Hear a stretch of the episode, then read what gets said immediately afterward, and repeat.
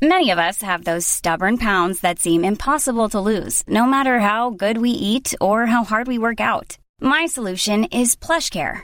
PlushCare is a leading telehealth provider with doctors who are there for you day and night to partner with you in your weight loss journey. They can prescribe FDA-approved weight loss medications like Wegovy and Zepbound for those who qualify. Plus, they accept most insurance plans. To get started, visit plushcare.com slash weight loss. That's plushcare.com slash weight loss. Life is full of awesome what ifs and some not so much, like unexpected medical costs. That's why United Healthcare provides Health Protector Guard fixed indemnity insurance plans to supplement your primary plan and help manage out of pocket costs. Learn more at uh1.com. The Michael Reade Show podcast. Tune in weekdays from 9 on LMFM. To contact us, email now michael at lmfm.ie. Tuesday morning, the 2nd of April. Good morning with much debate and discussion from now till 11am. This is Michael Reade on LMFM.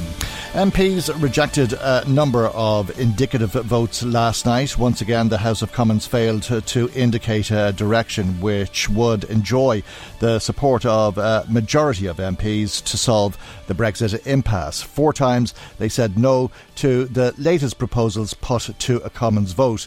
They voted no by a majority of three to a commitment to negotiate a permanent and comprehensive UK wide customs union with the EU.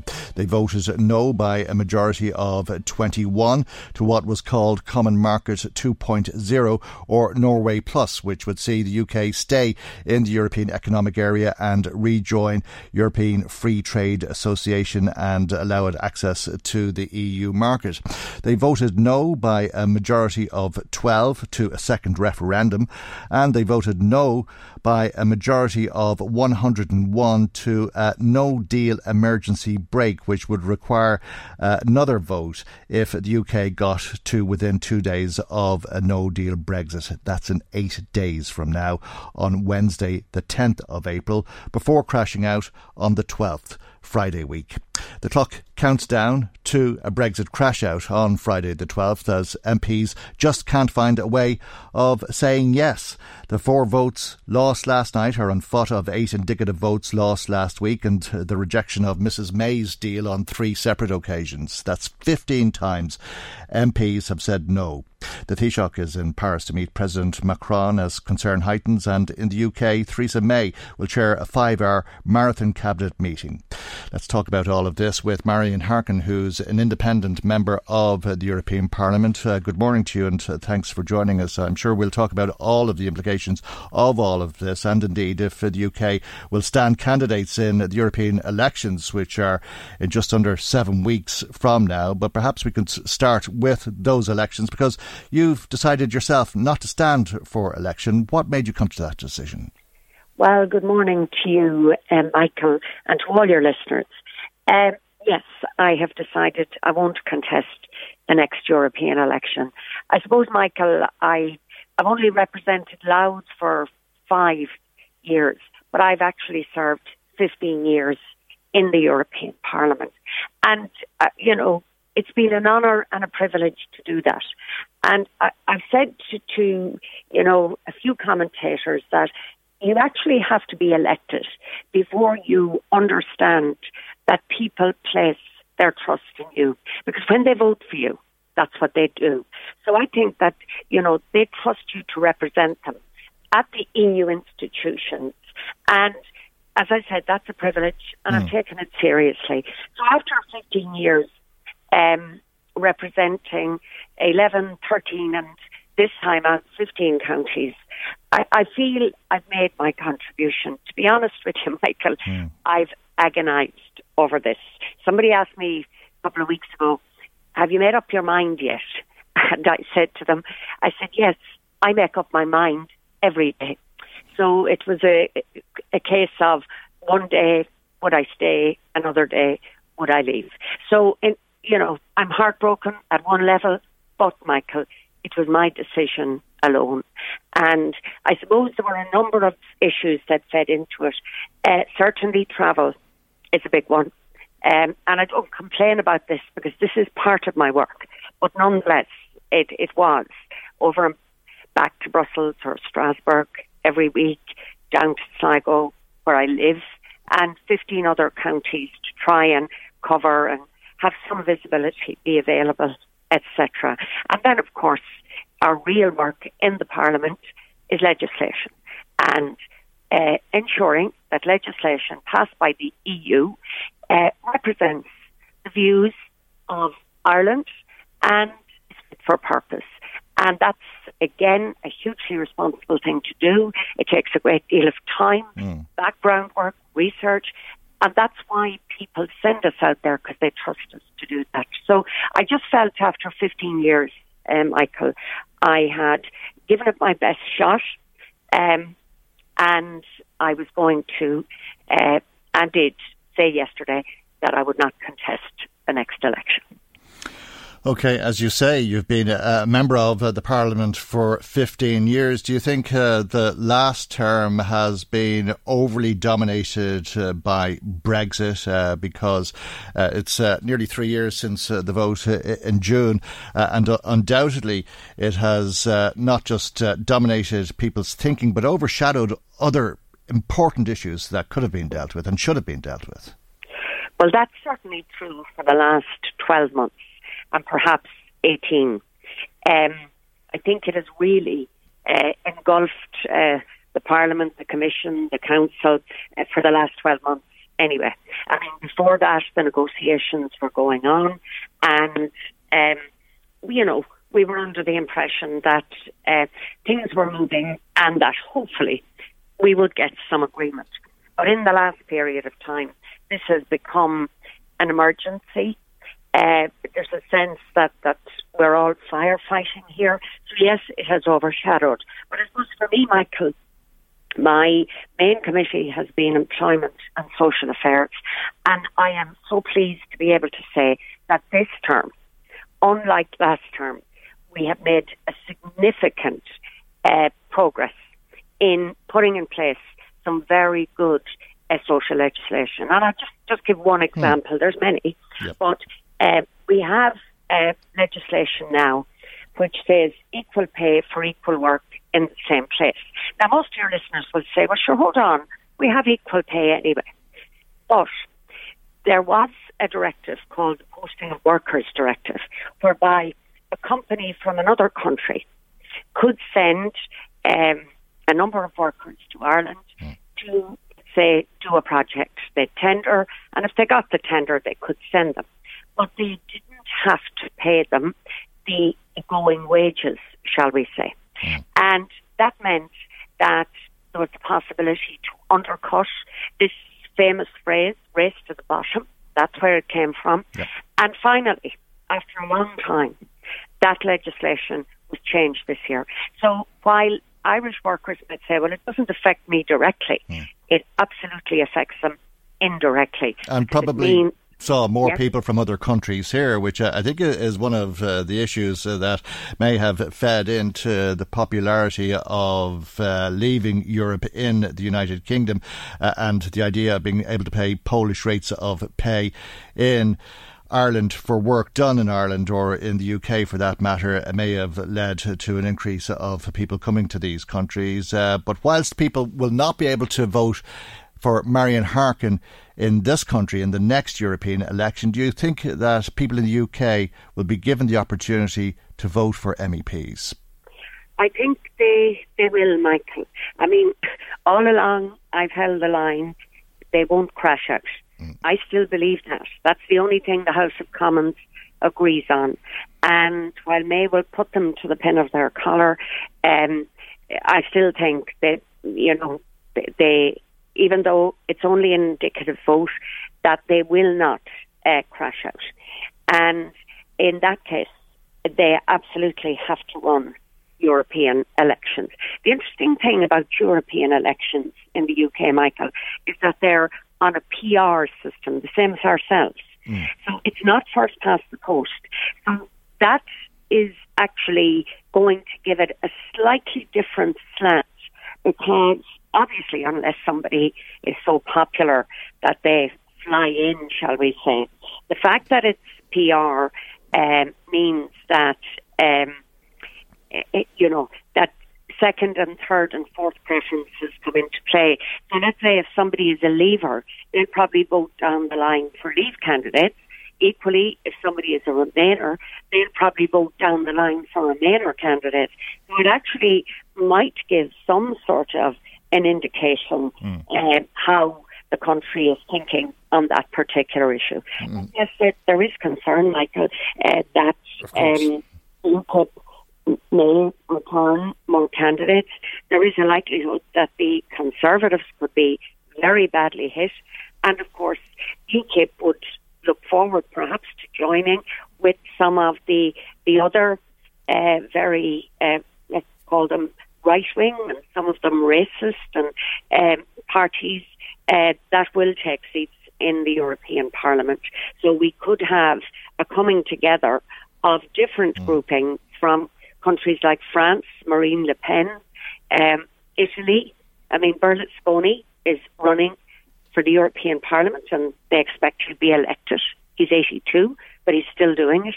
Uh, from countries like Hungary, Poland, and many, many other hmm. countries. Mm. Uh, so it, it could be a different parliament. It will be a different parliament, actually. Uh, but certainly the UKIP um, members, any of them that are elected would, would certainly mm. add to those slightly, or maybe even I would say substantially, but certainly growing numbers, Michael. Well, I, I think uh, there's certainly a lot of merit in your argument uh, that uh, the vast majority of MPs don't want to crash out and won't allow it if it's possible. So I think you're probably right that they won't crash out on the 12th. I think you're uh, probably right in your thinking uh, that they will have to stand candidates in the European elections and have MEPs elected, and that they won't uh, leave on the 22nd of May either. I imagine that by the end of today, uh, there will be significant news, and tomorrow we'll possibly be talking about a British general election, which will be won and lost on Brexit policies, or we could be talking about a second referendum, or we could be talking about an application to stay in the European Union indefinitely. Uh, what What are your thoughts on those three options, or well, do you think that there's more that we might be talking about tomorrow? No, I, I don't think so, Michael. And you gave all the figures earlier, and I had looked at those myself. But I think what's also interesting, Michael, is how many people changed their minds mm. since last week. And I had a look at that. And if we take the customs union, which, as you say, was uh, just defeated by three votes mm. last night, uh, five people uh, changed their minds because the last time it was defeated by eight. Uh, if you take the common market, um, and that was a particular proposal put forward by a Conservative MP, Nick Boles, mm. who actually announced leaving the Conservative Party after the votes last night, but there was 74 people who changed their minds since last week. Uh, 21, uh, the defeat last night was 21, but the defeat last week was 95. So 74 people changed their minds. If you look at the second referendum, I won't go into figures. Yep. I just say 75 people changed their minds. And very close, uh, uh, a yeah. majority of 12 against. Yeah, so what we're saying then is that people are moving. Um, I don't know that they'll get a chance to, to do all of this again, but they're they certainly are moving, uh, and there's it's just a hair's breadth at this point mm. uh, between one side and the other. But Theresa May has a five hour meeting this morning. She has to be able to come out from that meeting and, as you say, either say, I'm putting my own um, proposal, the withdrawal agreement, back to you again for the fourth time. Uh, I'm calling a general election. Uh, I am. Um, I, I don't think she'll call a second referendum. I don't think May will do that, not at this point. And then she'll have to go back to Brussels uh, look for a longer extension and commit to uh, electing MEPs. In fact, the government's made it uh, clear uh, that they would because they have instructed returning officers uh, to start preparing and told them that they will get paid even if there isn't uh, a European election. So it's, it's mm. clear the way they're thinking. uh, at the moment. But I'll tell you, a, a real concern, Michael, for us is the fact um, that the uh, senior, uh, the most senior British civil servant is saying that uh, if uh, um, there's an ordeal, that uh, there will be direct rule in Ireland. Mm. Because, of course, there'll have to be tough decisions taken uh, about Northern Ireland, etc., and that those decisions will be taken in Westminster. So, right, this, uh, is, this is a very lengthy document uh, that uh, the Cabinet Secretary Mark Sedwill has uh, given uh, to uh, Theresa May's government uh, to contemplate, but his comments come on foot of comments made previously and possibly put into context the reason why we heard similar statements from Michael Gove, Karen Bradley, and David Gauke in recent days. Yes, this document is a very substantial document, and in it, apart from speaking about direct rule, he also, you know, uh, voices his concerns around issues like defence, mm. problems with law and order, extradition, currency, extradition, mm. food prices, um, all of the things that uh, I suppose people have been uh, warned about for a long time. Mm. Um, to say these are going to be significant issues, and the contingency plans that uh, we voted through in uh, the Parliament um, last week, the week before. In fact, um, myself and a colleague from the UK, we led for the Parliament on one of the, the 20 plus contingency pieces of legislation, and that was around uh, social security so that people would be entitled to whatever benefits they were entitled to day one, mm. etc. But those 20, I think it's 23 or 25, uh, on everything from social security to aviation to yeah. shipping, but they're all, they're all just safety nets, Michael. They're all basic. Do you know what I'm saying? Yep. There's nothing extra there. And, and it's odd as well, I, I think, uh, because uh, the Justice Secretary seemed to be putting up uh, to the DUP the idea of uh, direct rule would lead to instability, uh, a threat to the peace process, and may actually result in a united Ireland. On the other hand, I heard David Davis, uh, the former Brexit Secretary, say this morning that whilst he was aware of that opinion, he didn't think it stood up. Look, um, and I, I don't like to uh, criticise people, um, Michael, but David Davis's opinion wouldn't rank very highly with me, given uh, his role in all of this, and especially his role as Brexit secretary. I mean, he was replaced, and then, of course, his replacement was replaced. Mm. But um, I think, put it this way, in his role, in his hugely important role representing his country at perhaps, you know, one of the most important negotiations that they will, you know, undergo or be involved in in, in maybe a hundred years.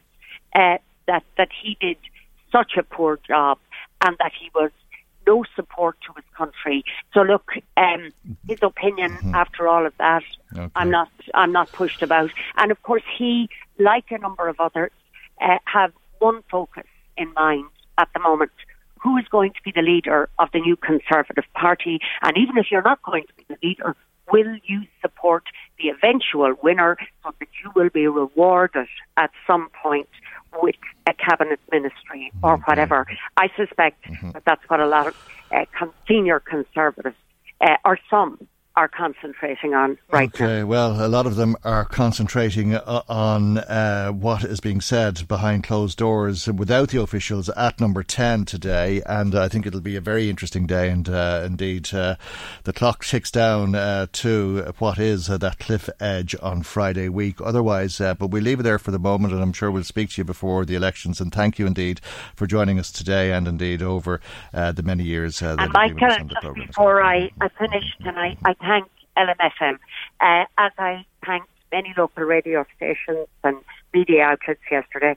Um, it's you and people like you who uh, give me an opportunity to connect uh, citizens from Louth and Meath with what's happening in the Parliament, uh, etc. And people talk about this gap and the democratic deficit. Well, in my opinion, for what it's worth, it's local radio stations make a very significant effort to bridge that gap so that people, and it's not just me, it's all MEPs and what's going on, that they get to hear our voices and they get Okay. When that they have some connection. So thank you, Michael. Okay. Thank you very much indeed, Marian Harkin, independent MEP. And uh, apologies, I think it probably was uh, a little bit difficult to hear Marian Harkin's voice, ironically, uh, as it was uh, towards uh, the end of that interview. Michael, Reade on LMFM. Uh, the Minister for the Environment uh, announced yesterday that a special fund to clamp down on illegal dumping is uh, to be increased uh, by 50% to 3 million euro. It'll allow for drones uh, to be used to identify people who are illegally dumping, as well as awareness campaigns and special collections of awkward items dumped anywhere you like, as the case may be. Uh, but uh, the use of drones has been described as an investment in gimmicks by the SIPTU trade union. Let's hear why. Adrian Kane is SIPTU's Public Administration and Community Division Organiser. Good morning to Adrian, and thanks for joining us. Uh, what's wrong with drones? Good morning, Michael. Um, I suppose uh, in themselves there, there's nothing wrong with the initiative, but I'm reminded of um, Tony Blair's words of what we need to be is we need to be tough on the causes of uh, well, what he said was crime, but we need to be tough on the causes of pollution, and we, we need to be tough on people who are caught in the act as well. And the point that we would make is that rather than having the money uh, being invested after the fact, and this follows on from the, the initiative announced by the, the minister uh, in February about I- increasing powers to local authorities um, to prosecute householders who don't have um, who don't have a waste collection um, service. What what we believe is that there are structural flaws in the way in which domestic uh, waste is collected at the moment, and we'd be better off investing in that um, rather than trying to, to prosecute people and cleaning up after the fact. That's the point. Is it that those problems, as you perceive them, are the cause for uh, illegal dumping, and that this is a little bit like putting the fire out after it's started, but rather than doing that, you're saying uh, that you should prevent the fire from happening? Well, uh, exactly. And I, I, think there's a couple of things that I want to, and um, I talked about waste on, on, your show on a number of occasions, Michael, mm. but 23% of all households in the Republic have no domestic waste collection service. That's almost one in four. And that seems to be lost in this entire debate. The other point uh, that uh, I, I would note is that once you did away with the waiver system, which was typically in place when local authorities um, provided the service, I would imagine, and I don't have the statistics to back this up, mm. but I would imagine there's a direct correlation with increase in illegal dumping and once you did away with the, the, the waiver service. So either you, you, can prosecute people or else you could look at a system whereby um, and, and, I think there needs to be, you know, serious structural reforms. And, and I've called, you know, for a forum in relation to this before of all the stakeholders. Yeah. But if you had uh, a waiver um, system in place, similar to what had been in place under local authorities, I dare say we'd do away with an awful lot of illegal dumping. And probably in the whole scheme of things, it'll be cheaper than um, gimmicks, as I've called them, in terms of drones and, and trying to, as you said, put, put out the fire um, after it rather than looking at, at, what's causing it in the first place. Uh, in other words, you're saying that people can't uh, afford to pay for their rubbish to be collected. Yes, and, and I mean that, that's the system that was in place before. It's the system that's in place in most countries uh, in Europe, um, but we can't seem to get our head around that. Um, and, and like we do have the most unregulated domestic waste collection service in Europe, and, and again, I would point to this um, study that was carried out by um, this report by the Competition people, and Consumer Protection You can't make people to get a, a, contract with the bin company, can you? No, you can't. And I mean, when, when I, that that twenty three percent is a combination of uh, people who can't get access to a yeah. service and people who choose not to have a service. You know, so there are large swathes, and it's typically in the country th- there is no service to avail of because it's not profitable for the company providing the service to, to travel the distances between houses. And in, in urban areas, some people don't, uh, and usually down to affordability, don't take it out. Mm. Um, and so unless you recognise those fundamental facts mm. and then start trying to design a system around that, uh, you know, I think we can spend all the money. Uh, uh I think the, the figure for 2017 we spent seven million, which I'd say is probably just a fraction of what was actually spent mm. on illegal dumping. But I don't see this resolving um, the, the issue in any real way, and I think there's a panic set in with the government with regard to seem to be acting on environmental issues. But, but that's all. It's a panicked kind of frantic response rather than uh, you know, a real structure analysis. Someone struck me the other day in saying that, you know, if the economic model of the 20th century was profit orientated and set by this kind of mania to make profit, the, the economic models that we need to put in place uh, have to be based around saving the planet and sustainable uh, in environmental policies need to be the way in which we organise everything else. And we're not doing that on waste at the moment. So you believe that con- people will continue to uh, dump illegally? Yeah, I, I mean the, the, the facts are there, and people can see it. Uh, you know, I mean it's a problem in some areas more than than most. And that's the idea of the drones, isn't it? That they police these areas and they'd catch people red-handed. Yeah, well, I mean, I, I don't know why uh, the, the, the announcement in February about local authorities being given powers, and you're going to have um, um, television type uh, inspectors call into houses that didn't have house uh, didn't have um, a collection service.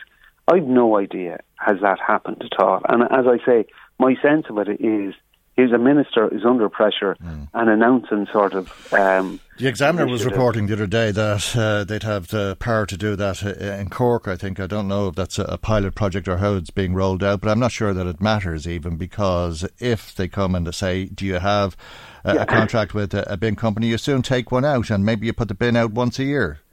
Well, uh, you're, you're not obliged to anyway, is the point that mm. you'd made. But, but, but all they'd be asking then is how are you disposing of your waste? And you can say, well, should I bring it to the to the civic mm. uh, site, or I put it in my mother's bin, or I put it in my mother's yeah. bin, or whatever. Mm-hmm. I mean, it's an utter nonsense. And I mean, I don't, I don't think this initiative is far off it either. In terms of, as I say, just to be seen to be doing things rather than looking at the structural causes of why we have so much pollution in the country. Well, I suppose we're all well accustomed with illegal dumping and uh, all well fed up with it at this stage. We leave it there for the moment, though, Adrian. Thank you indeed for joining us, as always. You, Adrian Kane, SIPTU Public Administration and Community Division Organiser. Michael, Reade on LMFM. Now, if we stay with uh, the issue of illegal dumping, uh, the Drogheda Independent reports uh, this week uh, that 80 fines were issued in uh, the course of uh, the last year. I suppose that's a, about to a fortnight. Let's talk about this with Emma Coffey, who's a Fianna Fáil councillor. Good morning to you, and thanks for joining us. Obviously, this relates to the county of Louth. Uh, and I'm not sure if that's a, a, good number of fines for illegal dumping or a bad number, but I think uh, people will be very concerned to hear that there was just one fine handed out for dog fouling. Yes, which is uh, is this is the difficulty that we had the year before, Michael. We actually were the second highest in the country with twelve uh, fines in 2017 um, being Dublin being the other highest one. And um, this is an issue that's countrywide. It's not just with Louth, but for dog fouling. Uh, and on the spot fines effectively is mm. not working, in my opinion. And it's not working because you have to actually catch people or dogs in the mm. act of, so, of uh, fouling. So it's okay to let your dog foul the pavement? it certainly is not. Oh, no, it is. Not. No, well, well I mean, it is in the eyes of the authorities, obviously, because they can't do anything about it. Well, I uh, well, well, what I believe is is that they, they, they need to do more to enforce the, the, the, legislation that's there, and and Louth County Council have stated that their wardens have gone out at particular times. But you and I know. Well, obviously they need to do more if it is to be of any consequence. Yeah. Uh, but because they're doing whatever they're doing or not doing whatever it is that they aren't doing, uh, it's okay to allow your dog to foul the pavement. It is absolutely not okay to allow, allow uh, dog fouling. But sure, why not? and and why not? if you can just let me finish, Michael. it's the responsibility of the owners. The dogs are the dogs, and they will. Sure, they're they brain to- dead. You know, but, But- the, it's the responsibility of But the sure, they're brain dead. I, I mean, the, the, the, these people have no moral conscience whatsoever, and there is no consequence for them allowing their dogs to foul the pavement. There is a consequence. There's legislation there. There's prosecutions in respect. No, there, But there what- one what- fine what- in a year we- in the county of Louth. Yes, and I am saying to you that that is not acceptable. Yeah. So shouting at me, Michael, is No, not I going think to you're shouting at me, Emma. you know, I, I'm in total agree with, agreement with you in, in regards to we I. Mm. need to do more. The county needs to do more. Like local authority needs to do more. Uh, in relation to um, looking at enforceability and also looking at other other avenues of how we can ensure that owners have a responsibility. Mm. No, I don't Uh, agree it's- with you, actually. Can, can I explain to you why I don't agree with you? Because I think they need to do something. Uh, because it seems to me that they're not doing anything that's working. If there's just one fine in the course of a, a year, I'd have to disagree and say it's not that they need to do more, they need to do something, something that's effective. Oh, yeah, something that's effective. That's not. But the case of, of the matter, and we, we I, I raised this question, uh, and I, I brought a motion last year. Uh, my colleague Mayvio brought a motion recently, and this this is something that is a continuing, ongoing basis that councils get representations from the public in regard to this. I can guarantee you, Michael, that every Monday or every Friday I get phone calls and pictures of a very distressed citizens in Louth of, of young mothers with buggies, of Mm, young no, mothers yeah. with children Mm, who are mm. walking to school destroyed, have to go back and change, elderly people with um, you know poor sight. Um, and and it, it's an absolute blight on our on our on our roads, our footpaths, and our public parks. Parks. And what's even it, some of them even take the time to uh, bag the foul, but actually just hang it on trees. Which is, an, you know, that to me is if you've taken the trouble to actually go and do that, uh, you know, at least take responsibility and dispose of it in a proper manner. Um, and, and, and, you know, there has to be a, it, it, it, there has to be also, local authorities have to do more. Louth local authority has to do more. But owners of dogs have to be more responsible No, and don't. look at the wider, no, wider don't. issue of No, they don't. uh, I look. That's parking. 150, 150 euro on That's- that's- fine to me is not it's not a high enough fine in, in, in, in regards to this. But Well, we- that's the point. But it, in all, They're not makes a going to difference get how fined high. anyway. It makes a difference how high the fine is. Mm. If it's not being enforced, then it can be a thousand euros, two thousand euros. If we're not, if it's not being caught, and this is the problem with the with That's the that's the point. That's the point because if we start saying that dog owners have to do the responsible thing and dog owners need to realise this and dog owners la la la la la la la la, well then we're digging in our, our heads in the sand because these people are not listening and they will not listen. No, they won't listen. But I also think that we need to be looking at the, the, the alternatives in respect to this and harsher punishments, incentive schemes, um, literally collection methods, DNA testing. I mean, this was raised in the council chamber on numerous occasions. All of these uh, areas that I'm talking about in respect of it. But there appears to be a reluctance or a lack of investment in dealing with this, and there and, and oh, shall I say that the matter is not being taken seriously. This is a, this is a blight, uh, and literally a blight. Um, on on people going about their everyday lives in, in respect of it, and it's up to local authorities, including Louth, um, to actually enforce enforce the law that's there. Not it's uh, what I think 150 euros on the spot fine, but if you go to court, you know it's up to two and a half thousand um, on it, and you know Well, why, why don't why don't why don't we fine people two and a half thousand euro and confiscate the dog? Well, then you're going to have a more cost involved in relation to housing the dog, rehoming Well- Hmm. the dog, and respect of it. Uh, but I, I agree with you that the I'd say f- be- f- five that- five confiscated dogs, and you soon see a change in behaviour. It's, but the but the issue is here. Uh, the reality of it is, if people are fined on the spot, uh, more than 150 euros, because I don't believe 150 euros is enough of an on the spot fine. Just take the dog off them. They, they, if they don't deserve to have a dog, don't let them have a dog. Bar them from having dogs. that's not the law as it currently stands, No. Michael. And if you're say, and if you're asking, if you're asking, can that be done? I don't know if it can be done. Uh, in relation to it. But I do, be- I do believe that we, we have a bylaw for an Well, you quite often hear judgments in the courts uh, prohibiting people from keeping pets or from keeping dogs above a certain size or whatever the case may be. I'm sure if there's a will, there's a way. Uh, and if people are not responsible enough to have dogs, if they can't live alongside their neighbours, uh, uh, in a civil way, and it is a, a, question of civility, if they can't be civil, uh, well then surely they're not entitled to have a dog. Well, I believe if they're not prepared, if they're not prepared to look after a dog to the full extent that they have a responsibility to do, including cleaning up their their their foul, then that ha- that that is a matter that will have to be looked at. But as as councillors and as Louth County Council, what we, we can only do is enforce the, the bylaws and the legislation that has been there, and it is not taking place at the moment. We have, as I say, councillors have raised it on numerous occasions in the chamber as to why. We've been told that the dog ward or the the the, the council wardens, because they're not just dog wardens. Mm um, only work within working hours, so they don't work early in the mornings and could, they don't work late in the could, evenings. Could, I can guarantee, I can guarantee mm. that if that if that was to change, yeah. then you would see an increase in the fine. Could we could you, we rent drones for twelve months? We were just hearing from Minister Bruton. I think they said in the news last night it cost fifty thousand for a drone. Could we rent, you know, three of them for twelve months? Fifty thousand. I actually believe that you know if we had people, uh, if we had wardens who were who were who were on patrol, so to speak, in the high areas uh, between seven and nine a.m. in the morning, and between six and eight p.m. Mm. in the mo- in the evening, we would see a drastic reduction in this type of behaviour because it, drones, I believe, is not going to work. I think it's a fad.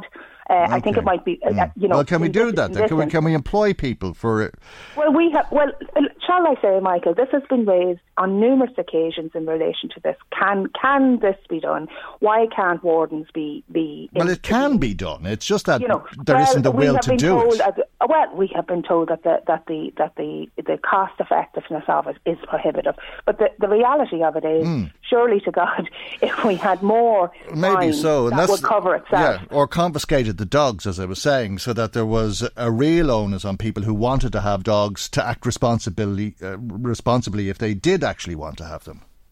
Well, as I say, that is a responsibility. That I, I think that would follow through in relation to the enforceability of, of what we actually already have there.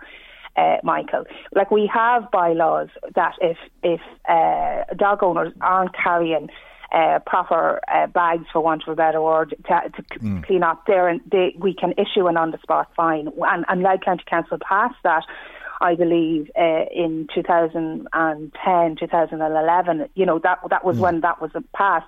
But it's the enforceability of those. We so can pass everything. Here we are, nine years on, and yes, one fine can, in the course of the last year. It last year and 12 the year before, yeah, and okay. that and the 12 the year before, Michael was uh, the second highest in the country. Okay. So this is not just a Louth County Council problem. Of course, yeah. No, problem. I understand. I have to leave it there, though. I'm out of time, and thank you for your time, and thank you for joining us this morning. Thank That's Fianna Fáil Councillor Emma Coffey.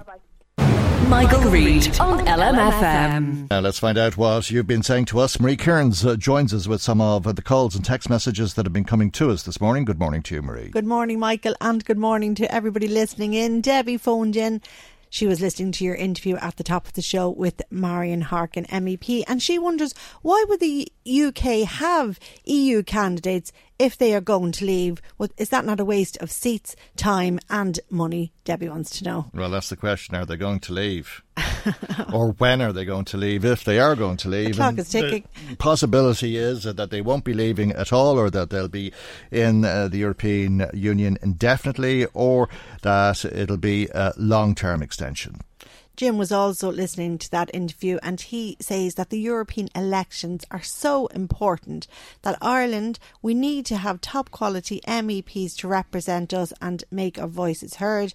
When you see the clout that the EU have, it really is so important and people need to realise that when it comes to the elections. Okay, well, we'll be talking about elections and a lot of talk about elections over the course of uh, the next seven weeks or so. Seamus, uh, also from Dundalk, wonders if the EU is going to give the UK an extension, as they have not agreed to May's deal, they could well crash out, Michael, he warned, on April 12th with no deal. Mm. It seems to me, says Seamus, they are just going round and round in circles. Can you see any solutions, Michael? Seamus well, wants to I know. don't know. I hope he's wrong because, as we've been hearing, uh, the chief civil servant has uh, advised uh, the cabinet ahead of this marathon meeting today that if they crash out, it'll have to go to direct rule in Northern Ireland. Uh, we've heard Michael Gove say something similar. The Northern Secretary say something similar. Karen Bradley and indeed uh, Mr. Gauke, the Justice Minister, say something similar as well. And he was making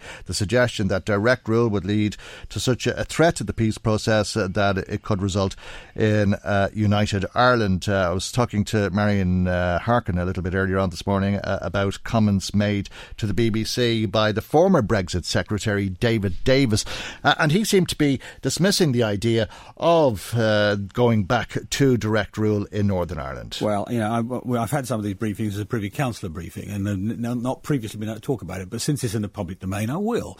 I mean, one of the things he says is it talks about is food shortages. The only way we can have food shortages if we cause it, if we actually stop food coming in at the border. 10% rise in prices. Which is ridiculous. And they, I guess, again, where did they get that from? So, you know, so that's the first thing. Second thing on the security front, we will not have, what he actually says, we will not have all the mechanisms we currently have, mm. which is true. We wouldn't have necessarily the, the arrest warrant arrangements. Uh, but that doesn't mean that we're not going to have formidable uh, uh, levels of protection. We are the biggest intelligence power and, and uh, policing power in Europe. The idea they're going to stop negoti- uh, uh, dealing with us is sort of ridiculous.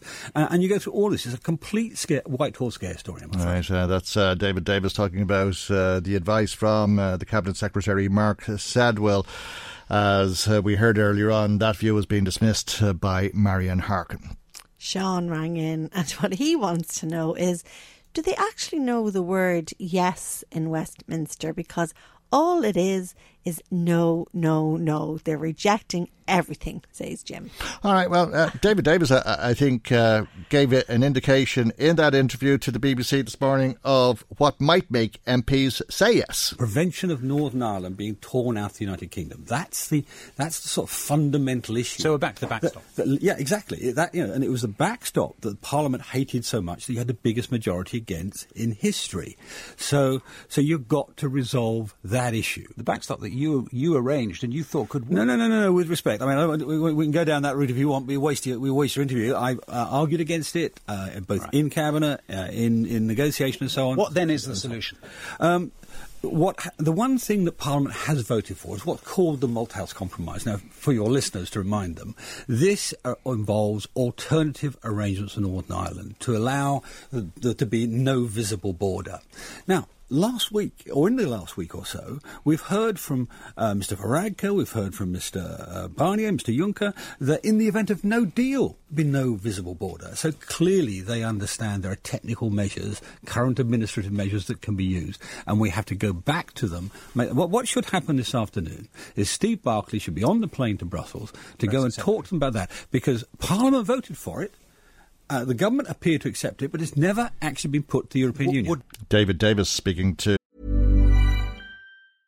How would you like to look five years younger? In a clinical study, people that had volume added with Juvederm Voluma XC in the cheeks perceived themselves as looking five years younger at six months after treatment. Look younger, feel like you. Add volume for lift and contour in the cheeks with Juvederm Voluma XC. Reverse signs of aging by adding volume to smooth laugh lines with Juvederm Vollure XC. For important safety information and to find a licensed specialist, visit juvederm.com. That's J U V E D E R M.com. Not for people with severe allergic reactions, allergies to lidocaine, or the proteins used in Juvederm. Common side effects include injection site redness, swelling, pain, tenderness, firmness, lumps, bumps, bruising, discoloration, or itching. There's a risk of unintentional injection into a blood vessel, which can cause vision abnormalities, blindness, stroke, temporary scabs, or scarring. Talk to a licensed specialist to find out if it's right for you.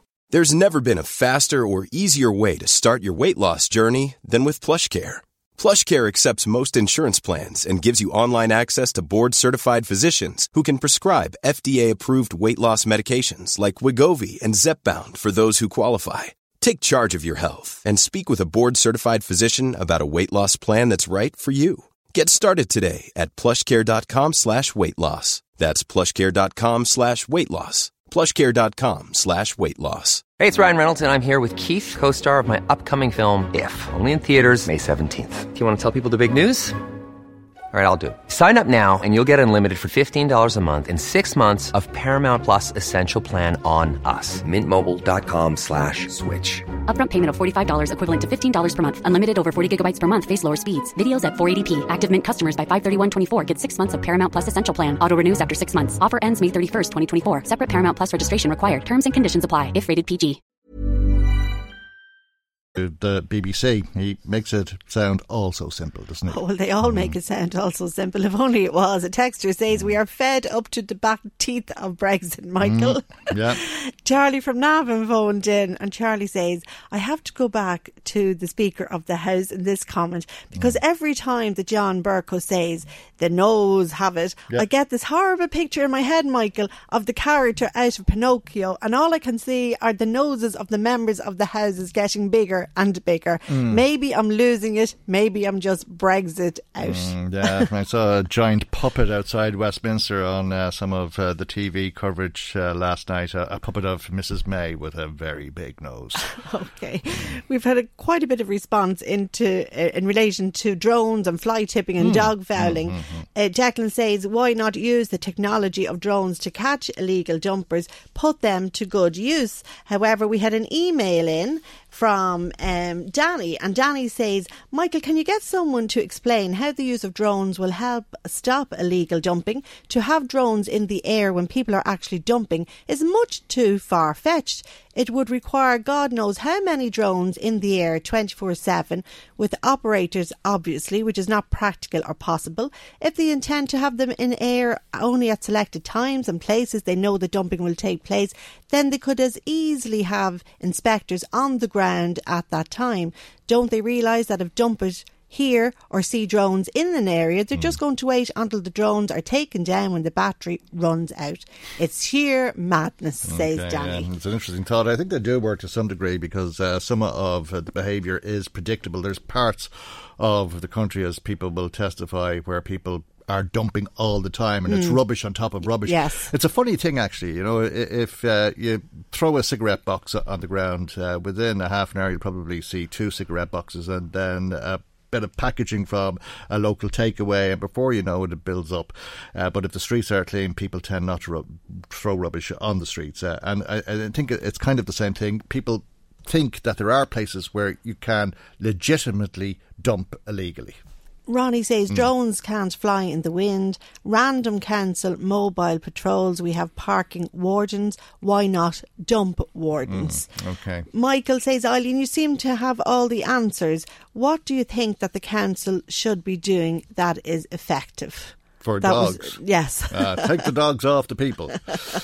Uh, Well, po- police the streets for a short period of time and have serious consequences. I, I, I, don't know. Maybe it's too dramatic to take the dogs off the people. Maybe uh, uh, 5,000 euro fine or a 2,500 euro fine, as Emma Coffey said, or, or, or, something else that would capture the imagination of people, that would get the attention of people who would then say, Well, I'm not going to do that. It's not mm. worth it. It's far you, easier to pick up after the John dog. agreed with you. He phoned in. The only one that, that mm. agreed with that says that if the dogs were confiscated, the owners would soon clean up after themselves. I'm sick of it, Michael. Every time I go for mm. a walk, I'm getting poo all over my shoes. You're looking and you're trying to avoid it.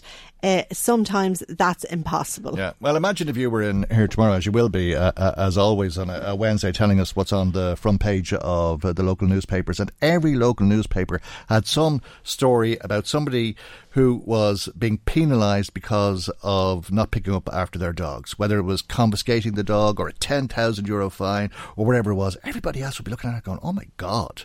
Oh, I won't be doing that. I know. You know, Yes. and that's what it takes. You need front page stories. You Dramatic need dramatic. Yeah. And four or five times, and you'll soon see a change of behaviour. I believe. Well, Madra, my dog training, text in Mm. uh, they've uh, their solution. They say that they feel that more and more people are cleaning up after the I dogs, agree, yeah. and they say that you should teach your dog to toilet in your own garden. Yeah. Don't feed dogs before walking. Mm. Dogs get into the habit of toileting in cer- in certain areas. So Yeah. if you can try and train them, this is what Well, they're you see, that, that, that is very wise, sensible, responsible advice and a waste of time because the people who allow their dogs to foul the streets and don't pick up after them won't listen. And that's the problem. You can talk till the cows come home to these people and they will not listen. You've got to make it uh, something that they'll be afraid of being punished for. Mary says we bring our dog for a walk most days. We bring our bags, Michael, and we pick up every time Yep.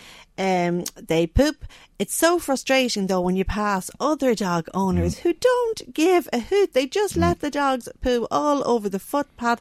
Yep. They haven't got a shriek of care, like that. They Mm. don't seem to be bothered at all by doing this. It's absolutely disgusting. I agree that something needs to be done. It's amazing as well how much damage can be done by not one dog, but by one dog's owner. Because if that dog has walked on the same street every day for a week, That's true, yes. That's seven lumps Mm. on the street. Yes. You know, I, I mean, it's not every dog owner, it's not every dog, uh, but there is a, a problem with some. A, t- a texter, why is Michael Reade unsure whether 80 fines is good or bad? Up and down the country, people in urban areas are littering their towns and cities, yet local authorities pretend they are going after litter louts.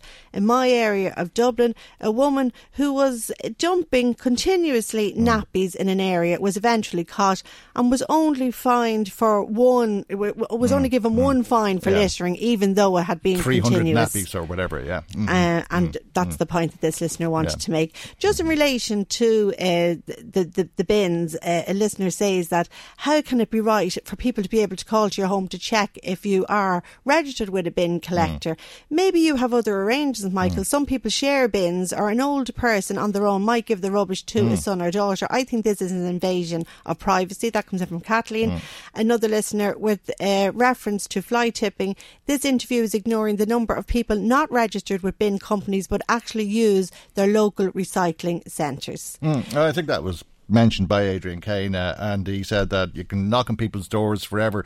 Uh, there's no obligation on you to have a, a contract with a bin company. And finally, then, Bridget from Navan, why not give us something for our local property tax? Give us waste bins. Mm. In other words, that it would be free collections. Yes. All right. Okay, thanks for that. Uh, and I think the suggestion from SIP2 is that there will be waivers for some people, uh, but uh, obviously it's a, a service that would have to be paid for, generally speaking. We'll leave it there. Thank you to everybody who has been in touch. If you'd like to add to what's been said, as always, we'd love to hear from you. Our telephone number is 1850 715 958.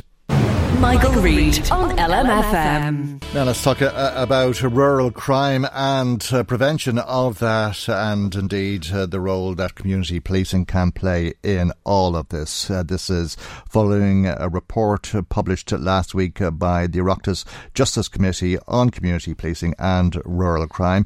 Peter Fitzpatrick is an independent TD in Louth and a member of that committee. He joins us now, and a very good morning to you, and thank you indeed uh, for joining us. Uh, if you were to sum up the report in a few words, you'd be suggesting that there would be more policing, more intervention, and more enforcement. Well, Michael, first of all, thanks for inviting me on your show this morning. I, I agree 200% with you. I think we need more patrols. And Michael, we also mentioned it too uh, that the Garda stations closed. There's, there's, no, there's no reason why these Garda stations can't be opened up again. Uh, the community, the community policing is a major thing on Northern Ireland. Uh, the local people, all they want is a quality of life. They want someone in the community that they know that if anything goes wrong, they're only a phone call away, they're only a knock of a door away. And this is something that's been neglected. But is it that people are living in fear, or is their perception of the threat that exists a real threat? Because the crime statistics are down, aren't they, in a lot of these categories? I agree with you, Michael, but it's, at the same to at the same time too, Michael, it's prevention. Like like for example, if, if you look at at at, at, the, at the tax this tax alarm scheme going on at the moment, the, the local thing. Like for example, in Cooley there, they've got this tax allowed that if if they see uh, certain things going on in certain areas, the tax people and all people want to know exactly what's happening. And in fairness, and like over the years, is if you see a patrol car or you see a, a guard walking the street and everything else, we all Mm. feel that we bit safer. But Michael, society has changed big time there at the moment. Is like in the rural Ireland, I think the, the main problem there was is maybe farm machineries and maybe things that there. But as Michael, my biggest problem I have at the moment is, and I think what what highlighted the, the whole the, the whole thing was the guards are not getting an opportunity to do their work. What I mean by, by is they should be out there patrolling, looking after the people. Now, a lot of a lot of things that happened to me lately, Michael, and I, I have a few examples myself. Is like people out there are suffering from mental health. Like if a family's having problems there at night time, what they do is they ring the guards. The guards seem to be the solution for everything. When the guards go to the house and say, say it's social issues or mental health issues, what, what do the guards do? They- I feel as though the guards are going to end up babysitting for the next 16 hours because uh, uh they can't leave the family in, in, in fear. Uh, there's no way you can actually go with these people because if you go if you, if you, if you go to a hospital, they, they turn you away. You go to a psychiatric unit, and they- they're all closed. Like like the government promised for the last number of years, there's going to be more primary care centres in, in all around the country. And if you had a few primary care centres in rural Ireland, it means that the guards can go get a bit of help. Now, and then I also hear too. And this like- is the area of intervention now, Oh, because yeah. quite often the end result for people with mental health problems is incarceration. They end up in prison rather than in hospital. The next thing I hear too is uh, oh, we're going to train the guards up in, in skills of how, how to intervene with, with these kind of people. We have a we have a HSE system out there that we are spending 17 billion euros a year. Times have changed. The, the people tell you there's no such thing anymore as a nine to five job. These these these primary care centres or these hospitals or even take Dundalk MIU, these places should be open nearly twenty four seven. The guards work twenty four seven. The army work twenty four seven. Like we have to change our times. All people want to do is a bit of help. And I maintain if, if this thing uh, uh, prevention was got from an early stage, and like uh, I think Drew Howard has a big play, part to play in this as well because in Northern Ireland uh, they've got these agencies together. They've got the police, they've got the HSE, they've got social care. They're all working together as a team. That if a guard has uh, goes through a house and there's, there's issues there with mental health, Mm. they they, they've got a specialist. They can actually ring the person will actually come and help them out. This is something you have to do in in, in, in, in the Republic of Ireland. And Drew Howard has experience there at the moment. So what, what, I'm saying, Michael, is I think the likes of the HSE, uh, the Department of Justice, should get together and sit down and work and see what's the best way. Prevention. Like, you know, And they're very tragic stories. Uh, are, are they not unusual stories, though, uh, tragic and all as they are? Or do you believe that mental health problems is the cause of a, a lot of crime? Well, Mike, I'm going to get myself in trouble here, but I'm, I'm going to try to be honest with you. A few weeks ago, there, uh, this this mother came to me in Dundalk, and her son was threatening to commit suicide, psychiatric problems. So what we done was we we, uh, we, we, we the doctor uh, done a section eight, which meant he go up to the psychiatric uh, unit there in the cross lanes, a, a brand new centre, that only opened up there in 2016 by Minister Helen McEntee. We went up there and we left him in there, and a few hours later, we, got a phone call saying he was released. Um, and the young fella had no f- mobile phone, absolutely nothing.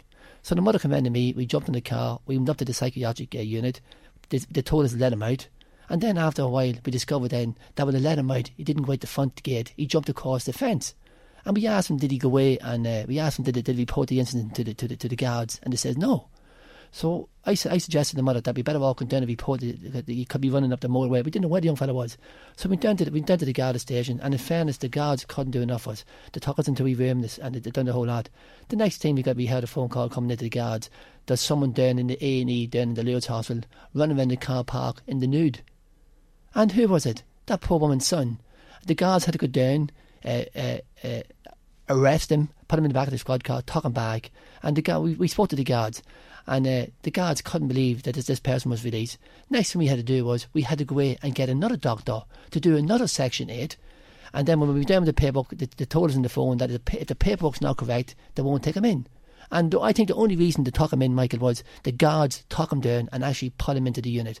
Like th- this is going on over all over Ireland, and and, and, and, And what, what, what- what's a Section 8? That's committing him. Commit, to, yeah, It, mean, mhm. it, means that the, the power of the Tonys taken off. and, the, and why was he released? Within Michael, two hours. I still ask that Mm. question. I met the HSE there last week, and uh, I'm, at the moment I'm putting to uh, something. This is this is only this is two incidents, Michael. I've Mm. done the last number of weeks. And do you, do you think it's a, a, a a big problem? I mean, it is a very, very tragic story, and it's probably a typically tragic story. But I'd have thought those stories were few and far between. Uh, that uh, whilst they're terrible stories, uh, it wouldn't be the cause of most crime that takes place. Do you believe that mental health problems is the cause of most crime? Well, Mike, on the same day when I was sitting down in, in, in the Garda station, a guard told me that a few nights before that there, a person tried to commit suicide, jumped at the bridge in, in, in Boyne. The guards took him down to cross lane, and a few hours later, he was walking the streets again.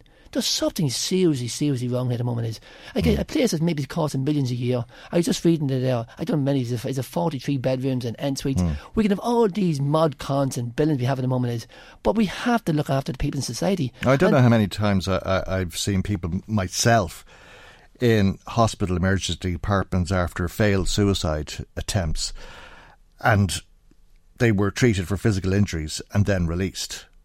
Well, listen, I'm going to get myself in trouble here again. I rang Minister Jim Daly, who's the Minister responsible, and he basically told me that, you know, don't get involved in this here. It's not really to do with you. I'm saying to myself is, my constituents are coming to me nearly on a daily basis at the moment. People can't cope. Like if you've got dementia or Alzheimer, like there's a lot of a lot of serious issues out there going on at the moment. Is and there's no help whatsoever. Mm. Like, like And this, Jim Daly told you basically, basically told me that it was basically none of to my look the other way. no, basically none of my business as such. I mean, like, uh, I, I rang him up and asked for help. What should I do here at the moment? A person getting released from a psychiatric unit. Next thing, running around a car park. Like, these, these Hmm. things to me are very, very serious. And, A- and that's the story that you brought specifically to the minister. oh, without a doubt, yeah. I, I, I, I explain what was happening there at the moment. Is, and Hmm. Okay. to be honest, I might as well be talking to a wet newspaper. We'll contact Minister Daly uh, and ask him to respond to that. And i- if he did ask you to Like this, this, way, in yeah. fairness, this is this is a couple of months ago. There at the moment is, and and one Mm. thing, one thing, Peter Fitzpatrick, I go by my reputation. I don't tell lies at the moment. Is there's serious issues at the moment. Is uh, all we're doing at the moment is tipping the, uh, at the top of the iceberg. Guards are working twenty four seven. I maintain that the HSE should give a lot more support, like primary care units, Mm. psychiatric units at the moment. Is But are you blaming the HSE for rural crime, that mental health problems are going unattended and that that's the cause of crime? What I'm trying to say, Michael, is the gu- it's it's taken up far too much time for the guards. Mm. When the guards go, the guards can't lift a Mental phone call. health problems. Me- mental health problem, Michael, is my my my sources at the moment is saying that that when the guards call to a house, eh, whether, whether it's a social issue or whether it's mental mental health, the, the guards have nowhere to go looking for help. Hmm. And neither talking about training the guards up that the guards can intervene. The guards have enough. To, all I want to say, people are entitled to a quality of life, and especially in rural Ireland there at the moment is, and a lo- lot of families there need help. And I'm just saying, I don't think that the HSE, with their 17 billion a year spending at the moment is, and the Department of Justice do what they do in other countries like Scotland, England, Wales, and Northern Ireland, work together, get a wee agency going together. That if a guard does call to a house, or if a guard has very serious issues, that there should be a lift the phone up.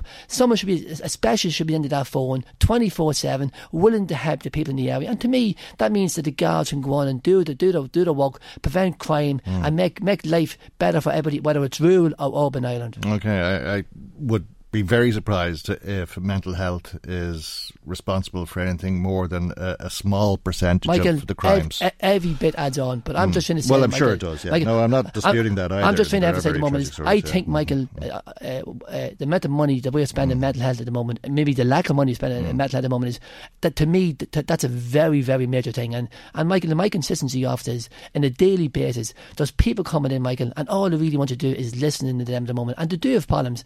And Michael, Mm. I'll be honest with you, whether you're ringing to St Bridget's Hospital, like when you ring a helpline or something like that. I, my experience is, oh, you have to go to A, B, and C, and mm. sorry, this place is only open from nine o'clock to five o'clock and everything else. Like, where do people go? And you just can't go up to an, an A and E because up in an A and E, the next thing, nine times out of ten, mm. people are just sent home. We, I think we've got an epidemic coming in this country, and unless we, we, we face the fact that like there is a lot of serious issues out there at the moment, Michael, and I, I could say a few more things, Michael, but I, I, think I've said it really enough this morning.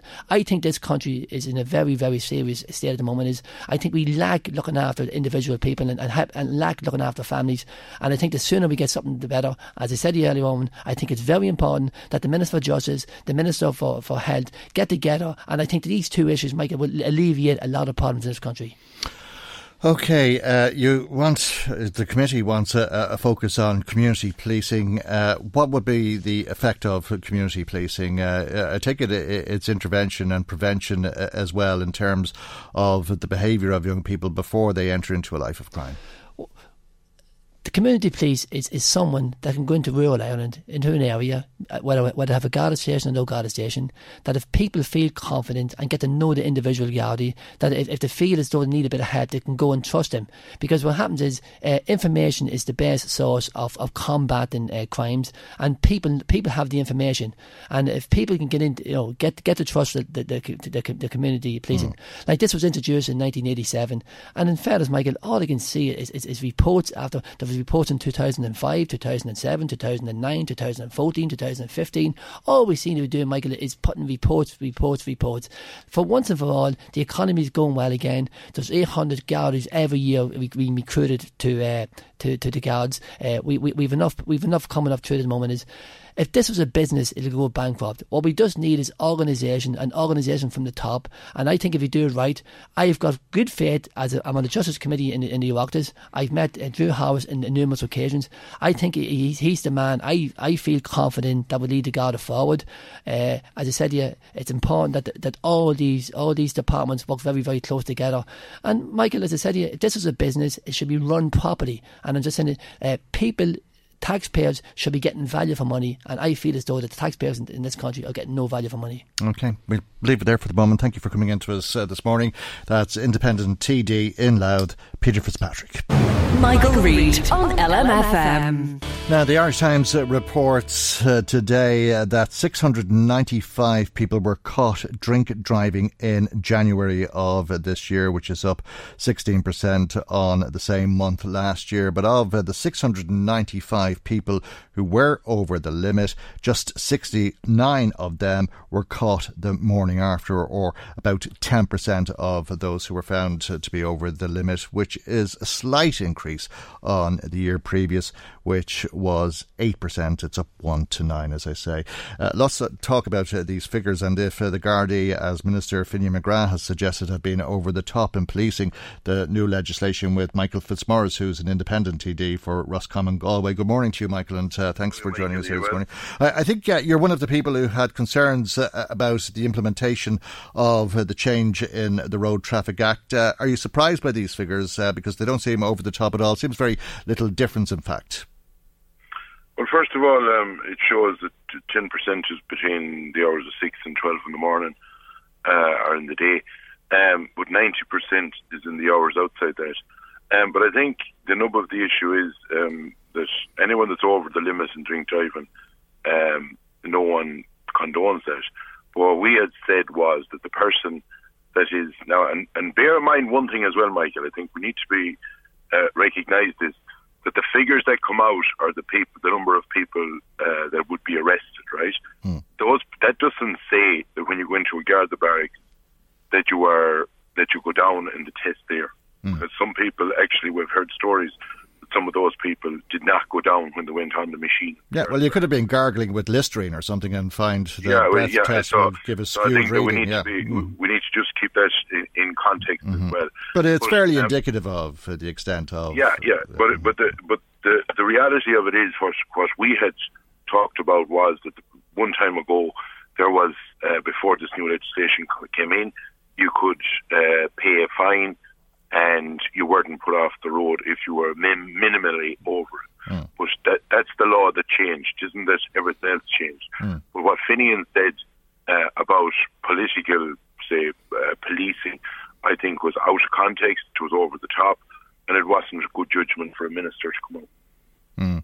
Uh, but at the same time, I suppose his, his comments come in uh, the context of claims uh, that Gardaí were outside of churches when people were going or coming from Mass or uh, on the roads uh, when parents were taking children to school uh, and people were afraid to get into their cars if they had a, a drink the night before. But there's no evidence well, of that. The evidence, well, the evidence would actually seem to be the opposite, that there's fewer morning after people no, well, First of all, yeah, but the, the, the, rea- the first thing is we are not talking about, let's be clear on this, the amount of checkpoints. There, there is no doubt about it, um, and everybody knows this, that there are more checkpoints now uh, we see in the mornings. That's that's. Garda's right to do that.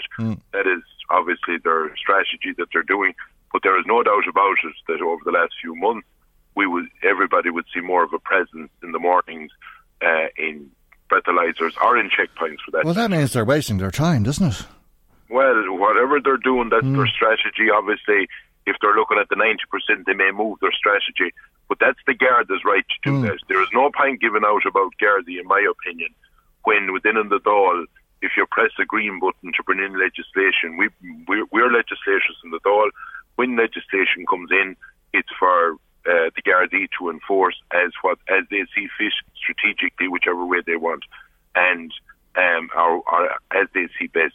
There was no point in giving out then two or three months later about it, um, because maybe that you're getting a bit of a hammered on a door Okay. uh, over the legislation. But but if they're setting out to catch people, which seems to be the case you're making, uh, and they're not catching more people, uh, well, then it would seem as though they're wasting their time because they're trying to police a, a problem that isn't there. First of all, I'm not setting out that they're trying to catch people. What I Well, there's more checkpoints. yeah, there's Mm. more checkpoints, and that's the Garda's right strategically. Whichever way they may change that in two months' time and go for a different hour of the day. That's fully their entitlement. Yes, going by the stats that you were saying there, if you are looking at the other ninety percent, it would be interesting to see the hours that they are um, being caught in. And on top of that, I have put in a PQ that I'm waiting on a um, waiting on a, an answer back to because they're compiling the stuff. I am waiting to see uh, the different numbers of checkpoints in 2017, 18, 19 at the different times, like from 6 to 12 and from 12 at night until 6 in the morning. Um, we would be also fearful um, that I wouldn't like to see a huge amount of checkpoints at 10 or 11 o'clock in the day when places may be, or rural areas may be under pressure being uh, robbed, as you've, as, you, as you've highlighted, at 4 or 5 or 6 in the morning by uh, people coming from different areas to to do burglaries. And I think that I'm, I'm waiting on those figures, Michael, to see what will those stats tell us. Yeah. Uh, do you agree or disagree with uh, what the guards are doing? Uh, and you've made it clear that it's up to them to decide what they should do or how they should police these laws. Uh, but does it not seem like a, a waste of time to you based on the stats that we're looking at today? Well, first of all, I disagreed with the legislation that was being brought in. I've always stated that if we implemented what was there, um, then I think that things would have, would be okay. And that means for people who are at a higher level of alcohol to blood, who have had more to drink, uh, in other words, than those who are caught in the morning with uh, a small amount of alcohol in their system. Yeah, well, what, what, it means is that the new legislation has you off the road for three months if you're over the minimum uh, limit. That's what it is. Mm. And we, I would have opposed that. I've always said that if we enforce what was there, you've heard me many a time saying if we had feet on the street. Look, it's the Gardaí will probably, and this this may be this may be che- uh, doing things to check out which is the best time to get people when they have uh, alcohol in their blood, and they may be doing that for a while. They may have to look at it when you look at the stats now that ninety percent are outside the hours of twelve in the day uh, to six the following morning. So there's 18 hours there that 90% of the people are obviously caught in. Where is the high rate of that? And I presume they will concentrate more on that. Mm. Uh, and you know the way you were saying not everybody uh, will fail the blood test after the breath test uh, because it is a, a breath test and as I said uh, you could be over the limit if you'd gargled with Listerine uh, you could guarantee that anybody who got into a, car from a pub came straight out of a pub and into a, car would be over the limit uh, because there would be alcohol on, on their breath so I think those figures would be skewed completely differently uh, against uh, night time checkpoints if they were to have checkpoints near pubs. Well, they probably would, but I think what uh, our job as, as TDs to do is now get the figures on the amount of people that were actually breath tested and went down on the breath test, as again the number of people that went down on the machine in the Garda Barrack. Mm.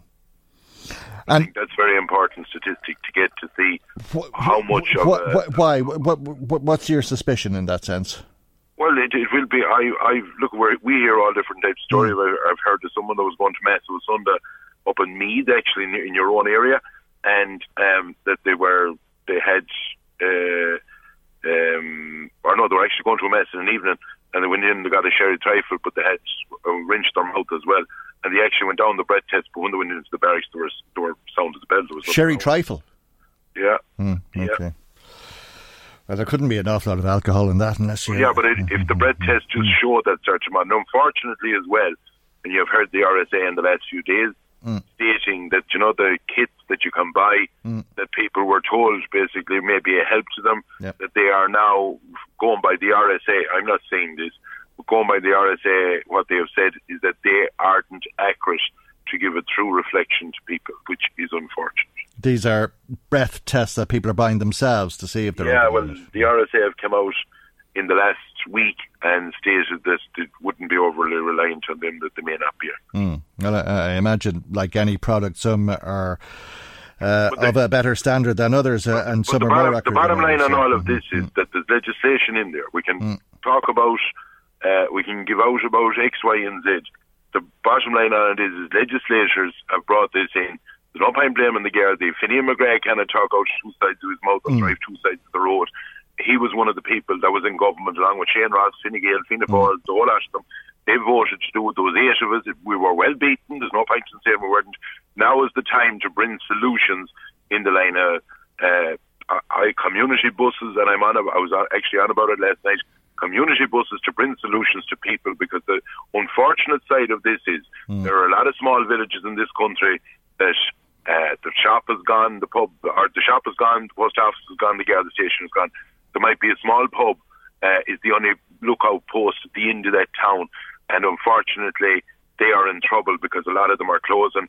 There is a, it, we, what we highlighted has came through, unfortunately, and we need to bring solutions to keep a lifeline under them in a safe way that we can get uh, the, a government and politicians are great at bringing in legislation that cripple people. We need to bring in legislation, or we need to bring in solutions, in my opinion, in the line of public transport, in the line of minibuses to communities that will run them themselves because they're well fit to do it. Uh, and what do you make of Finney McGrath? Because uh, you know the minister, I suppose, better Yeah. than most people would. Michael Fitzmaurice, as uh, somebody uh, who was a, member of uh, the Independent Alliance, uh, somebody who holds similar views, uh, but you're making the arguments in a, a different way in terms of the drink driving legislation. Uh, you'd also know. Well, Uh, Shane Ross, is, as a member of the Alliance who introduced that legislation, uh, what do you think of what Finney McGrath said and the apology that he subsequently issued? Do you believe the apology? Do you believe that? the he, first the, the first thing is um, the difference is, and this is probably the difference of why Mike Fitzmaurice did up in government. What I said day one on the drink driving, I stuck with it. Yes, I got abu- got abused for it. We were called road terrorists. The told were filibustering, and we had to take that in the chin. But we stuck our guns in what we said. Uh, unfortunately, Finian done one thing a few months ago. Now he's, he made a statement to a paper over the weekend. Then he went retracting it. What really I don't like is that if you believe in something, whatever the consequences are, you should be able to stick with it. And it's probably being realistic and honest about it. I think what has happened is that he got a phone call from probably the Taoiseach or somebody in the hierarchy of government and said, if that's not withdrawn, you won't be within your state care. And I think it was withdrawn. Hmm. And you said you thought it was over the top to say it was political policing. Uh, in other words, uh, I interpret you, that to mean you mean cannot that. go accusing the you cannot Yeah. go you cannot go accusing the So should he? So should he lose the state card then? Because he did Well, accuse them. in, in fairness, he has apologised. It's not life or death, uh, but I think he got the phone call that made him come out fairly quick and, and make sure that he that he retracted it. But it, it undermines our credibility. If you say something, Completely. In other words, you're saying the Taoiseach told him what to think. well, I would I cannot prove that, but I would imagine that he was told that uh, like if you're a government minister and you're within a cabinet, if you have problems, it's within there. You you do your boxing, not abroad in the media with the independent uh, saying things. You know that doesn't work. And what I can see uh, would have happened is that probably, uh, you know, out there in the rural Ireland, there's no point in saying it. There is a lot of people very vexed at what Shane Ross has done on the drink driving legislation. supported by Fine Gael and Fianna Fáil and Sinn Féin and a lot of them. So uh, there's a lot of people that be getting it on the door, and um, he probably thought that it would be cool to say something different, but his coolness had to turn where he had to apologise. Okay, very interesting. Michael Fitzmaurice, thank you indeed for joining us uh, this morning. Michael Fitzmaurice, an independent TD for Roscommon Galway. Michael, Reade on LMFM. Time now, as is usual, around this time on a Tuesday for our weekly visit to the Garda Crime Desk. As usual, there's a number of incidents Garda are investigating locally, and perhaps you can assist with those investigations. Sergeant Ronan Farley of Navan Station joins us for the report this week, and we begin in the Slane area. A car has been broken into. Yes, good morning, Michael. Um, this car was broken into this day last week, Tuesday last, the 26th of March, um, and it belonged to American tourists who were visiting Dowth outside Slane. And between quarter past 12 and half 12, the car was broken into. Their passports were taken, their driving license was taken, their debit card was taken, and uh, it caused serious disruption because that was their final point in Ireland. They were heading to the airport next, and obviously, as far as I understand, they could not travel that evening. Um, so we're appealing for anybody who was around that area, Dowth outside Slane this day last week at lunchtime. Did you see anybody unusual, any suspicious activity?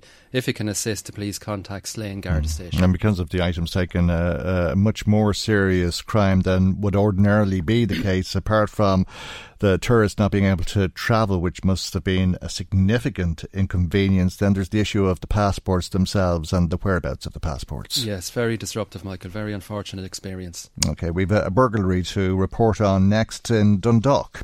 Yes, this burglary happened uh, last Tuesday night, um, the 26th of March, on the Castletown Road. Um, a premises there was broken into. It's the, the Mullins takeaway premises. And at 11:40 p.m., we know that the premises was broken into via the rear roof. Um, um, from CCTV analysis, we could see three people walking up from the Bellews Bridge Road, uh, two males and one female. Um, they were all covered up. We couldn't identify their faces. Um, we could see them looking through the shutters, and then they went round the back of the premises. Uh, two of the males climbed onto the roof um, and broke in, and the female kept watch outside. Now, they damaged various items in the premises. They broke the till, um, they uh, took a, charity box, they broke a sweet machine, and uh, they left over the rear wall of the property and they headed either towards uh, Castle Ross or Saltown areas. Um, now, there was um, some blood found at the point of entry, so one of these culprits appeared to have cut themselves. So perhaps somebody in the Dundalk area uh, might have information that would help us in relation to that investigation, and Dundalk Gardaí would appreciate any information on that. Okay, we've uh, a couple of cars uh, that were stolen to report on. Uh, the first of these from Ashbourne. Yes, this happened uh, overnight last Thursday night into the early hours of Friday morning. Um, it's a black Nissan X Trail, a 171MH registration, and it was taken from Brindley Park Road in Ashbourne. It was taken from the driveway of a house there. That vehicle is still outstanding. If there's any information on that, Ashbourne Gardaí would appreciate a call. Uh, another stolen car, this one in Ardee. Yes, Michael, same type of uh, theft again. This happened overnight uh, between, uh, sorry, last Friday night into Saturday morning, uh, just after midnight on Friday, and uh, discovered at 8.50am on Saturday morning. It's an orange Renault Captur hatchback, a 181LH registration, and it was taken from Rockfield in Ardee. Uh, Ardee Gardaí are investigating that one. Okay, and we're going to conclude uh, this week in Athboy, where Gardaí are investigating a burglary. Yes, this happened um, Sunday, sometime between 11 p.m. on Sunday night and 6:40 a.m. yesterday morning. A garage uh, beside a house was broken into at Moymet Kilbride, which is between Trim and Athboy. It's Athboy Garda area. Um, now there was a large ride-on lawnmower taken. It's a a Kubota GR 1600 diesel model. Um, that was taken. There was also a Portotecnica Elite industrial pressure washer and a Makita cordless drill. So some form of transport would have been uh, required to take these items from the premises. So Gardaí at Athboy are appealing to anybody who was in that area the early hours of yesterday morning they might have seen suspicious or unusual activity, to please contact them at, Athboy Garda Station. Or indeed, if you're offered to ride on lawnmower, as the case may be, Absolutely. or pressure washer, yeah, uh, valuable uh, items stolen there. Uh, but uh, that uh, concludes uh, the report, as we say, for this week. Sergeant Ronan Farrelly of Navan Garda Station, thank you very much indeed. We'll return to the Garda Crime Desk in around the same time on next Tuesday's programme. Now, before we leave you today, let's go back to some more of uh, the comments uh, that have been coming to us uh, this morning. Marie, you have uh, some more calls. I sure do. We'd lots in in relation to the dog fouling and fly tipping, Michael. Uh, easy for that councillor to criticise the reference to uh, Councillor Emma Coffey, but the council is not providing enough bins for the proper disposal. Um, of waste. If you're out with your dog and you do pick up after them and you're going for a long walk, sometimes there is not there there are no bins in the area and you could end up carrying a couple of bags, says this Mm. listener. Well, if you want to have a dog, I suppose uh, that's uh, the terms and conditions. Raymond says, What can councils do really? Fly tipping is at an epidemic and they can't sort that. The only way they will solve the dog poop is for special poop observational teams, Hmm. spot for short, to follow people around. It's not a question of the 150 euro fine being too little. They are not catching the people in the first place, Yeah. uh, says another listener. Well, you'd have to assume that they're not trying very hard to catch them.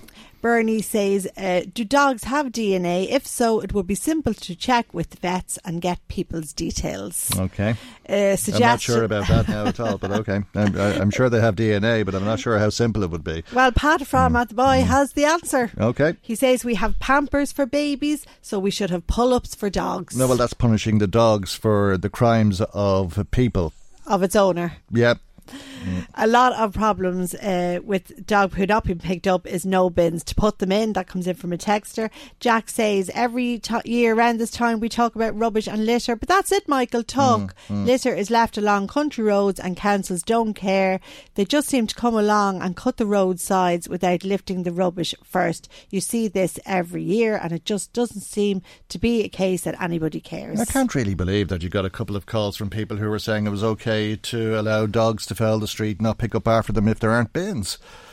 That's really a remarkable way well, of I thinking. don't. I? I don't necessarily Hmm. say. I don't necessarily say that they're saying, Well, "Oh, we're going to dump point. it." They're more, more or less saying that maybe if there was more bins provided, Yeah, yeah, uh, yeah. it's the same point. may. It's the same point. It's a remarkable mindset. I really think it's terrible. Jim and Avon says Hmm. there'll always be people with no respect for themselves, the Hmm, environment, hmm. or the future generations of this country. They expect everything for nothing and are parasites on decent people who obey the laws of the land. Okay. The man just moving on then to your interview with uh, deputy peter fitzpatrick just in relation to mental health Mm, mm. Uh, we had a listener uh, from michael phoned in who's involved in the Boyne fisherman rescue and he just wanted to make the point that he agrees that uh, that people are let out of hospital when often when they arrive with mental health issues far too quickly. He says that he's been involved in the rescue service for over 50 years and the difference in the numbers nowadays attempting to take their own lives in comparison to when he first started out and he just thinks that it needs to be talked about more and not be hush hush when somebody is take you know when someone takes their own life so that was his point All right. We'll make Have that we- the final that's it. We'll go back to the other ones We are out of time, Maria. Okay. okay. Thanks for that. Uh, thanks to everybody who has been in touch. Uh, remember, there'll be a podcast of today's show on our website, lmfm.ie, this afternoon. And God willing, we'll see you for our next programme tomorrow morning at 9 a.m. right here on LMFM. Good morning. Bye bye. The Michael Reade Show podcast. Tune in weekdays from 9 on LMFM. To contact us, email now michael at lmfm.ie.